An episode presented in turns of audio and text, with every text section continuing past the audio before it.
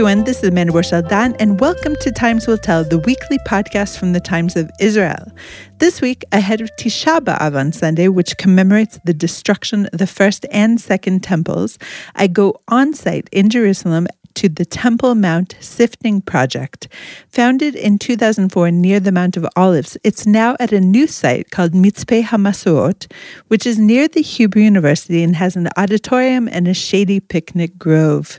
I speak with Tzachit Vira, who is the co-director of the project. He'll explain its genesis, and at the end, we'll wet sift a bucket of earth that was taken from the Temple Mount. Enjoy! Hi, Tzachi. Thank you for letting me join you today at the Temple Mount Sifting Project. Where are we exactly right now in Jerusalem? Hi, Amanda. Uh, great speaking to you, and thank, thank you for inviting me to speak uh, with you. Uh, we are now at Mitzpeh HaMasuot, the Masuot Lookout. It's on Mount Scopus, just near uh, the Hebrew University. Um, and this site is now hosting the Temple Mount Sifting Project since two thousand nineteen. This is our new location. That's fantastic. Uh, some of our listeners might hear in the background the muazzin from a nearby uh, East Jerusalem village or Arab neighborhood. We're really within the borders of Jerusalem, and we can hear buses going by, and we can hear tourists here. It's it's very bustling, actually. So, yeah. So you've been here since twenty nineteen, but tell us a little bit about how the project actually began, way back when. Ah, wow. That's a very long story. But we'll try and make it uh, short. Actually, in nineteen ninety-six, um, the Muslim authorities of the Temple Mount, the Muslim Waqf, the administrative authorities that uh, runs the, the, the mosque on the Temple Mount, they started converting an underground structure uh, named Solomon's Stables, which is located in the southeast corner of the Temple Mount, into a new mosque. This structure was out of use for at least uh, one thousand years, uh, or a bit less. Uh, it's it's uh, the last time it was used, it was during the Crusader time, and it was used by the Knight Templars, uh, the Knight Order of the Temple of Solomon, uh, uh, and it was used as stables of the horses. This is how the name derived. We're not sure exactly when was this structure was uh, founded, probably in the early Muslim period, but uh, it was neglected. And they changed the status quo, you know, the political sensitivity of the Temple Mount, and there's a status quo, and uh, every change there is very sensitive, but they, they did a change in the status quo, and Israel didn't stop it. And they renovated the structure, turned it into a mosque, removed lots of debris that uh, accumulated inside the structure, that if we would have excavated it, we could really learn a lot about when it was uh, taken out of use and uh, other things. And then in, in November nineteen ninety-nine, they wanted to create a new entrance to this underground mosque, and they brought in um, bulldozers and tractors and trucks and removed about nine thousand tons of dirt with no archaeological supervision. Uh, there, uh, this dirt was removed by four hundred truckloads from the Temple Mount and dumped in the nearby Kidron Valley. And this was illegal. Illegal. I mean, all thing was illegal. And you know, officially, the, the Israeli uh, law should be enforced on the Temple Mount. It does apply to the Temple Mount. Israel officially is sovereign on the Temple Mount, but practically, the Muslim Waqf, the police, and the Prime Minister's office, they always decide, make the decision ad hoc. Um, according to the, uh, uh, the political interest, motivation, and political uh, reality at that uh, at that uh, time. So this is how this atrocity happened. So this, this dirt was under the Solomon Stables? No, it was um, north to it, and they actually exposed the northern front. There are archways that in antiquity, when it was used one thousand years ago, in the medieval times, they were open. There was an open court in front of Solomon's Stables. The whole eastern area of the Temple Mount was lower, twelve meters, than what it, it, it, it is today. But earth was accumulating in that area during the years uh, as a result of lots of uh, renovations and excavation that took place on Temple Mount. You know, it's an active site. There's always renovations. And, and everything was uh, dumped over there. So this dirt actually repre- is, represents a sample of various location of the, of the Temple Mount. The f- archaeological finds in that dirt is not necessarily relative, uh, relevant to that specific location. It's from de- various locations on Temple Mount. So studying these finds is a sample of the activity on the Temple Mount during the ages. Okay, so the dirt was dumped into the Kidron Valley, most of it, because yeah. you and I have been up on the Temple Mount and seen other mounds that are still there, mounds of dirt that are still there. And then what happened? And then uh, I was a student at that time, and uh, I was curious to see what we could find in that dirt. So I um, gathered up a few of my friends, and we went over to the dump and started. Uh, um, actually, we also spoke to the Antiquities Authority about it, and uh, they didn't uh, care less. They said it's no, it's not significant, not significant. And then we went over there and uh, we started uh, collecting artifacts. But then we suddenly found out that the Antiquities Authority uh, uh, didn't want us to do that. They sent over uh, the theft department. And they tried to stop us. Okay, so you're just a student of archaeology. Yeah. You needed somebody with big guns to help you out here. So when did you get somebody with the big guns to join? Then I went to my professors and I started dating them and, and identifying the artifacts. And uh, especially one of them was na- his name is Gabriel Barkay. He's a prominent uh, archaeologist. Prominent, uh, definitely a big gun. A big gun, especially on, on Jerusalem. Right. And he suggested to the university that we're going to speak about this in a very important, popular conference about new studies about Jerusalem. It's an annual uh, conference of the Rennert Institution. And uh, we gave a talk about our finds. And the Antiquities Authority tried to stop our talk. Said, this is sensitive information. You can, you shouldn't publish this to the public. I told them, listen, this is scientific information. You cannot hold it from the public. There's nothing here that should be sensitive. The only sensitivity is, is in the heads of the politicians. It's, I mean, uh, when we published this, those finds, uh, there was a big storm. And uh, the Antiquities Authority, they blamed me as an antiquity thief. And the University of giving, hosp- giving hospice to uh, uh, piracy and things like that. And all the archaeologists that are not in the Antiquities Authority supported me. And then uh, a few days later, they even came to my house and raided my house with a search warrant and took me to investigation and the police. And eventually I also had a trial. Then Gabriel uh, uh, Barkay and, uh, and myself, we talked about maybe trying to establish a systematic uh, project for sifting this, this dirt with a permit, with all the bureaucracy and everything. It took us about two, three years. We had to, to ever struggle to get this permit. And only in two thousand four, we managed to get the permit and we started to this project. So in the meantime, all the earth is just sitting in the Kidron yes. Valley, open for whoever wanders by and picks up a coin from two thousand years ago or whatever he happens to see uh, lying exactly. on the surface. Yeah, yeah. And, and it was it continued to erode. Rain. Uh, with and the rain until, snow, until right. the valley. And, and uh, yeah, and, and more dump was dumped up, up upon it. Sure. In some sections. Now, um, we started the project in the end of two, of, of two thousand four. Uh, we managed to receive a compound from the National Parks Authority at Tsurim Valley. So we started raising funds, and we thought we were going to work for a few months, and uh, that's it. And sift a sample of of of, uh, of dirt, and uh, um, because you know all the political sensitivity, we did this in a low profile. We didn't want to wake up bears, uh, political bears, and, uh, and uh, but people did hear about it, and, and all sorts of groups offered their help. And gradually we realized that first, in order to retrieve significant information and artifacts, we need the help of many people because we have to, have to sift a, a, a large mass of dirt.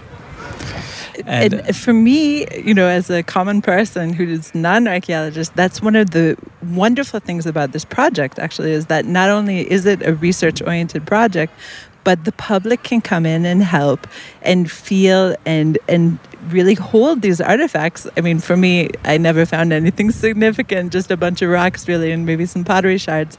But my son, who is currently working here, actually, Uh, has found coins here and other amazing things, mosaic tiles, just really amazing things. And that the outreach to the public is, to me, one of the most important parts of your project, really.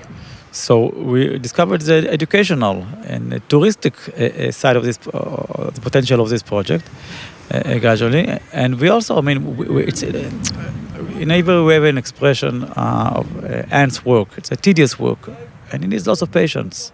And we have to sift a lot. So first to have, uh, we'll speak about the statistics later on, but, but to have nice samples of frequent finds, but also the special finds are, are rare, but you have to sift a lot and then you find it. You know, it's like, it's like um, mining for diamonds. And we developed a wet sifting technique that we actually retrieve one hundred percent of the finds. So there's many types of finds that only we find them and other excavations don't find them.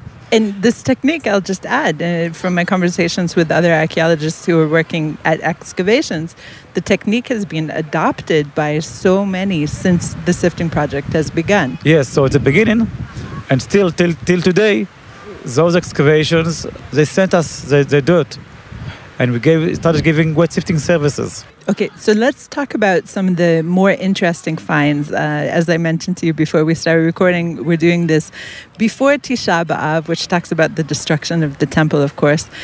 And all of what you have here is from the destruction of the temple and, and later periods after that. So I know that there was a huge media storm about, what, ten years ago when Frankie Snyder and uh, Gabriel Barkay started investigating the flooring pieces. Can you talk about that, first of all? Um, okay, so I'll speak about the flooring pieces. Now, the flooring pieces, flooring tiles, uh, actually the, the guy who discovered the significance of those flooring tiles is Asaf Avraham. Ah. Uh, your neighbor. My neighbor. Yeah. Asaf Avraham, Doctor Asaf Avraham is an archaeologist. Uh, that is, today's expertise is um, ancient building techniques. Um, but he, those days he was working as, uh, as an archaeologist in, this, in, this, in the project, and he realized that we have we, we had lots of floor tiles in different shapes, geometrical shapes, and various colors, uh, from different marbles that were imported to Israel from uh, Greece, Asia Minor, North Africa, and uh, and also some local fine stones like uh, pink limestone or, or, or bituminous limestone, which is uh, black, and uh, or alabaster from Egypt. And so we realized this is a really a really lavish floor, um, and he actually realized that this is the opus sectile. These are all part of an opus sectile floor. What is opus sectile? Opus sectile is a Latin term that is an archaeological term that that describes a flooring technique that you create a, um, a pattern of floor tiles, geometrical floor, floor tiles that repeats itself. So Asaf published an article that suggested that Josephus, when he describes the Second Temple, he says that all of the courts that were open to the sky, uh, that were around the temple, I mean, these are the courts that are, you had two compounds on Temple Mount, the, the first sacred compound and the second. And, and, and the second was the compound really close to the temple, and the first was where you had all the porticos around the Temple Mount and all the large compound. That was the major space on the Temple Mount. So he described that those compounds were paved with stones of all colors and all sorts. No one of the scholars thought this is opus sectile, because this is something. This would would be something unprecedented. So, what's the earliest find that you have uh, come across here? First of all, For, no, we have finds from the uh, um, Neolithic period, from the um, pre-pottery period uh, of the Neolithic period. This, this means about six, seven thousand years uh, uh, uh, B C. But it's very small, it's very few finds. We have from the Chalcolithic period, uh, the early bronze, uh, the middle bronze. But all the finds that uh, predate the first temple are about less than half percent. Mm-hmm. Okay, it's because it, this, I mean, people did wander around there, or it was maybe an agricultural uh, uh, compound, like it's mentioned, like it's described in the Bible. And we do have from the late bronze some finds. Um, uh, and it's only because we've sifted. So we find these small things like imported pottery. Uh, and we have a, a, a finger of an Egyptian statue. Mm-hmm. An amulet from faience from the thirteenth century B C. But the, the major finds comes from, uh, and we have some scarabs also. And, uh, and the, but, but the major finds comes from the tenth century B C. from three thousand years ago, from the time that is associated with King Solomon. And we not only have pottery, we also have a seal from that period, which attests administrative activity. We have an arrowhead. Now, it's only one arrowhead, but one arrowhead among eight that were found in all Israel from this period, it's a lot. Sure. And you know, this is even be- better better than an excavation, because in an excavation you get information, very specific information about a specific location, a specific structure, specific layers. And when you do a survey, and today what we have is much better than a survey. It's a it's a excavation survey, yeah. Statistical analysis, yeah, essentially. With, with a very with a vast uh, uh, uh, sample. You get a better understanding of the general activity that took place at the whole site. So, the statistics, this is the main key of this project, because uh, we have so much, and I'll get into this, some the special finds soon, but the pottery, the bones, the animal bones, the, the glass shards, um, and many other uh, uh, finds, that the coins, we have seven thousand coins that we found till now. They enable enable us to, to, to, to do statistical examinations and tests that usually are not possible in, in other excavations, because you don't have such you, you don't have such big samples. Really fascinating. I mean, it's so difficult to imagine uh, working under these conditions, because, as you said, most archaeologists are working in stratified layers, and here we have something that's basically gone through a blender, and then you're trying to put it back together after that. Now, some people uh, compare what we do to, to C S I, uh, right? Uh, and, and yeah, so when it when the crime. This is also a crime, what happened, but but when the criminals are very sophisticated, you need better uh, techniques. Now, what is something that can connect us to either Tisha B'Av or to the Bible or to to the temple itself? Our sages say that the first temple was was destroyed because of uh, idolatry. We have lots of figurines, clay figurines, that have ancient, struct- ancient fractures that were broken in antiquity. And some scholars believe that these fractures uh, were deliberately and, and associate this with a, with a reform of King Josiah. We said that he, he actually smashed and broke all the molten images in the temple. These figurines are found in all Judah, but a lot in Jerusalem and in the Temple Mount. And uh, And we did a research about these figurines, and uh, also in the refuse dump below, I found a lot of them also. But what we found out that's special about the Temple Mount is that it's more, let's say, um, conservative figurines. Okay, I say it's, it's it's you know it's it's funny for a modern Jew to speak about these. You know, speak about idols. So this is not conservative. I mean, this is idols. And, but also in those days, there was like the regular idolatry, and there were. The idolatry that was that were more influenced by by the foreign uh, uh, nations.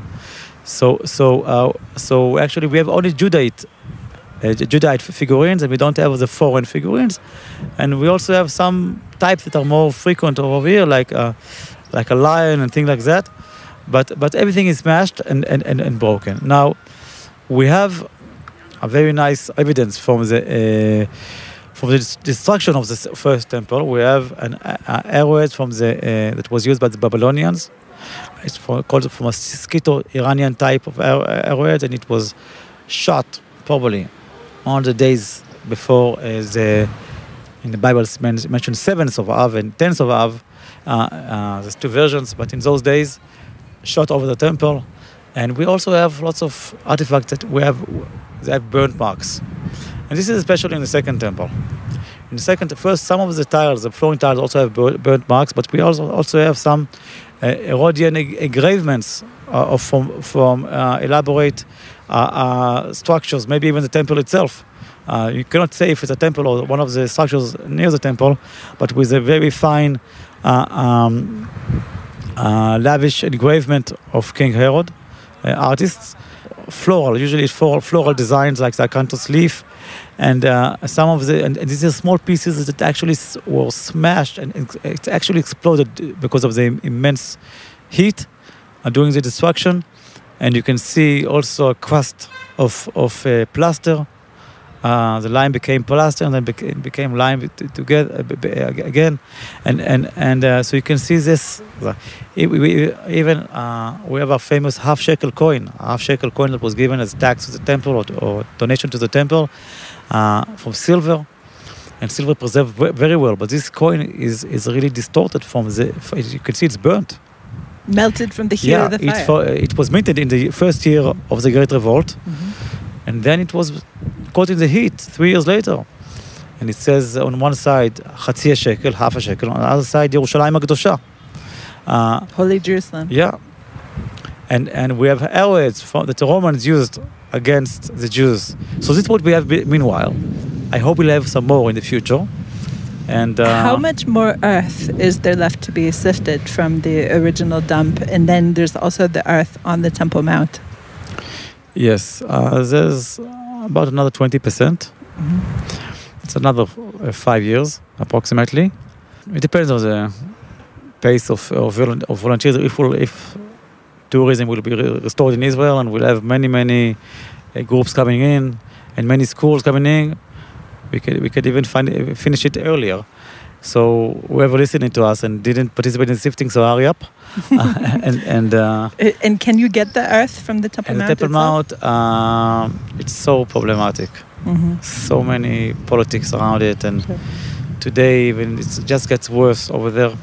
Okay, Tzachit, let's go uh, sift a bucket. Great, okay. Hi, it's Sarah Tuttle-Singer from the Times of Israel. Come join our community and support fast and fair independent journalism. You can sign up with the link at the bottom of every single article on the site.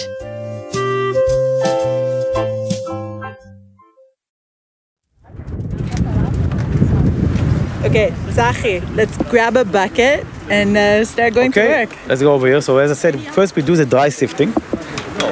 And, and um, we remove all the dirt. This is uh, this is our staff is doing the, the dirty work, and but still there's some dust that remains uh, that covers all the all the stones and the artifacts. So it's difficult to differentiate between the natural stones and the artifacts. So this is why we do this wet sifting. Okay. Let's take a bucket.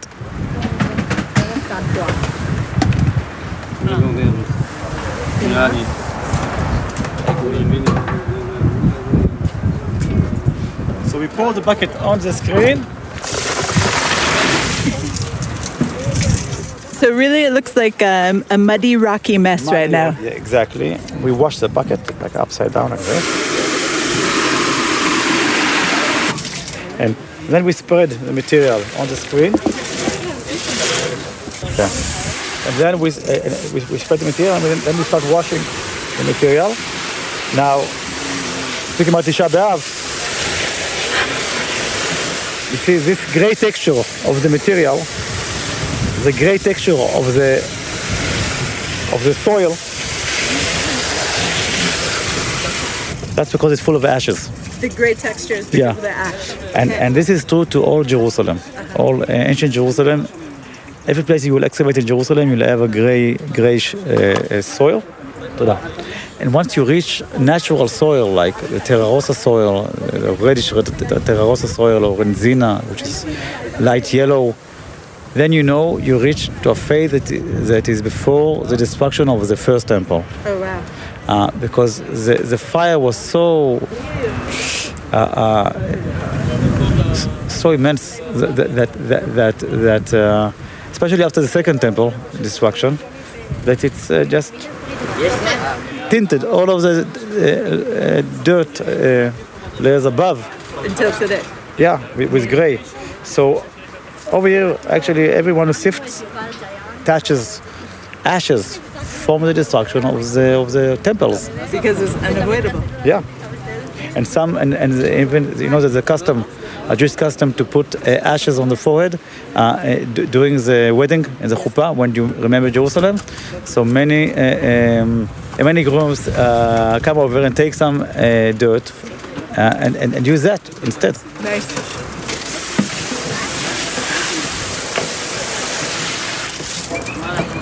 Okay. Okay. So, so once, we, once I so I wash everything. It looks like a jumble is of to wash everything until you see all the colors. And you don't see this.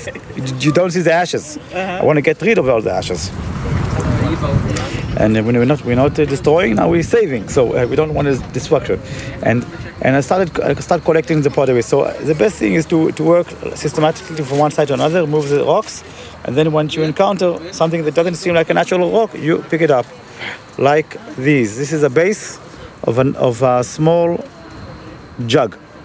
Uh, I thought at the beginning it's a it's a bowl, but I think it's a jug because uh, I can see that the in, interior part, the finishing is not smooth, so it's a closed vessel, and this is a disc base.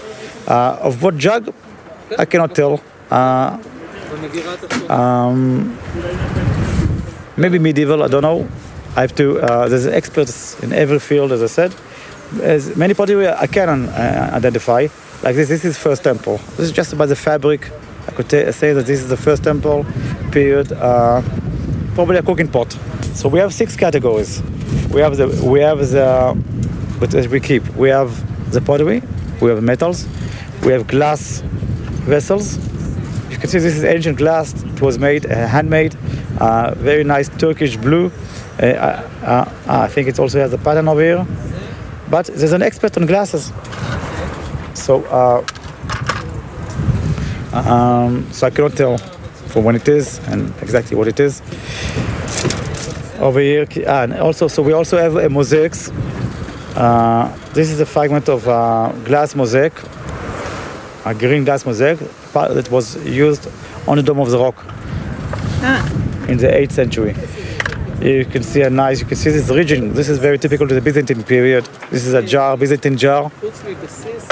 When I say Byzantine, I'm referring to the time that the Roman period, uh, the Roman Empire became Christian, and and uh, this is this is um, fourth till seventh uh, uh, century C E, and uh, the time of the Talmud. And uh, in those days, Jerusalem was Christian. Jews were not allowed to in Jerusalem, and the big question is what was it, what happened with the Temple Mount, because many books will say it was a garbage dump. The, the Christians didn't want uh, any building on the Temple Mount because they didn't want to contradict Jesus' prophecy that not one stone will remain upon another. But we find lots of artifacts from this period, and also artifacts that are not part of refuse or something like that. That, that uh, usually they used to reconstruct them in antiquity. Uh, like mosaic cubes, like this one, uh, we have about half a million of them, and and and uh, and I also found uh, when I did some um, um, research in the archives of the British Mandate period, they, there was a documentation of renovation that took place in the Al-Aqsa Mosque during the uh, early forties of the uh, previous century, and uh, in these renovations. They encountered a mosaic floor, a Byzantine mosaic floor. This was after the earthquakes? After the nineteen thirty-seven earthquake. It's suddenly gotten very busy here. You have, you have any, any idea where a new group came in? No. What, what this is? It looks like a shell to me. Like a shell. I'm not very good at this. Maybe a fossil? Yeah, a fossil. We also have fossils over here, okay? What is a fossil? And recently we heard about a, a shark tooth fossil that we found in the City of David. We have many shark tools, uh, shark teeth fossils also over here. So uh, that was those were the first who did the research about it. So this is a fossil. I don't know what it is. Some kind of a shell, probably. A nice, very nice fossil. Uh, Holy fossils.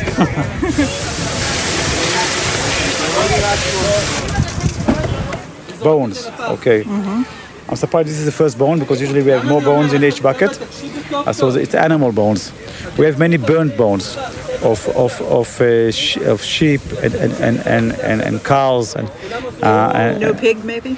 Uh, we have pigs. We have many pigs, and these pigs, about eight percent are, are pigs, but these pigs could come from the uh, Crusader period, or from the Byzantine period, or from the Hellenistic period. We we still we have to date them, and it's very expensive to date them because you have to do carbon carbon dating. It's not like like a cultural uh, uh, artifact that you have different styles and then you can date them by the styles. This you, the bones look the same in each period, and and uh, there are some differences sometimes in uh, but in domesticated in domesticated uh, um, domestic, domesticated uh, animals. The Jews changed a bit, but but still, the only way to date those uh, bones is with carbon fourteen, and you know sometimes you have to pay four hundred dollars for each each test. So we we we we we'll, we'll save this to the end, and we'll do what we can. Uh, with a with a specific species that will, after we sort the, the bones, will date specific piece, species that we think that will, that uh, will suspect that they come from one period. We take what we collected in our tray, and we're going to sort them. So we put all the pottery with the pottery.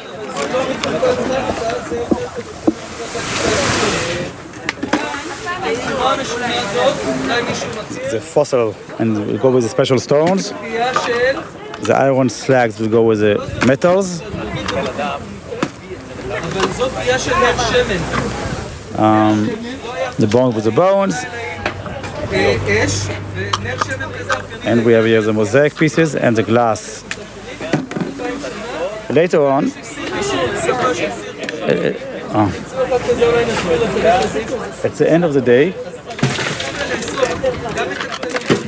At the end of the day, uh, we wash all the material, we let them dry on the trays, and then the, later on, the archaeologists on site, they sort, they do a preliminary sorting of the of those buckets, and they sort them to different categories, and all the non-indicative uh, non-indicative uh, artifacts, they we have to we discard them, and uh, and and then we collect all the special uh, all the all the indicative. Uh, artifacts into various categories. Those categories later on go to the lab, and they are studied by the other experts, which first date them to different uh, periods, and then to different, and then identify them and sort them to different classes and types, and then do all the further analysis and look for parallels and literature and, and, and statistics. And it's a whole process of, of, of something that looks like, uh, as you said, uh, mud, mud, muddy stones, which a uh, whole process that becomes, uh, uh, you reveal the meaning of it once you sort everything. Tzachit, thank you so much. Really appreciate your time, and it's been always a pleasure. You, uh, you're most welcome. You're most welcome.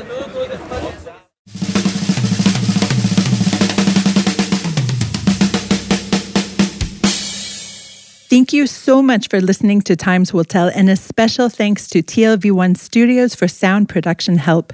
If you like what you hear, please subscribe to Times Will Tell on all podcast platforms.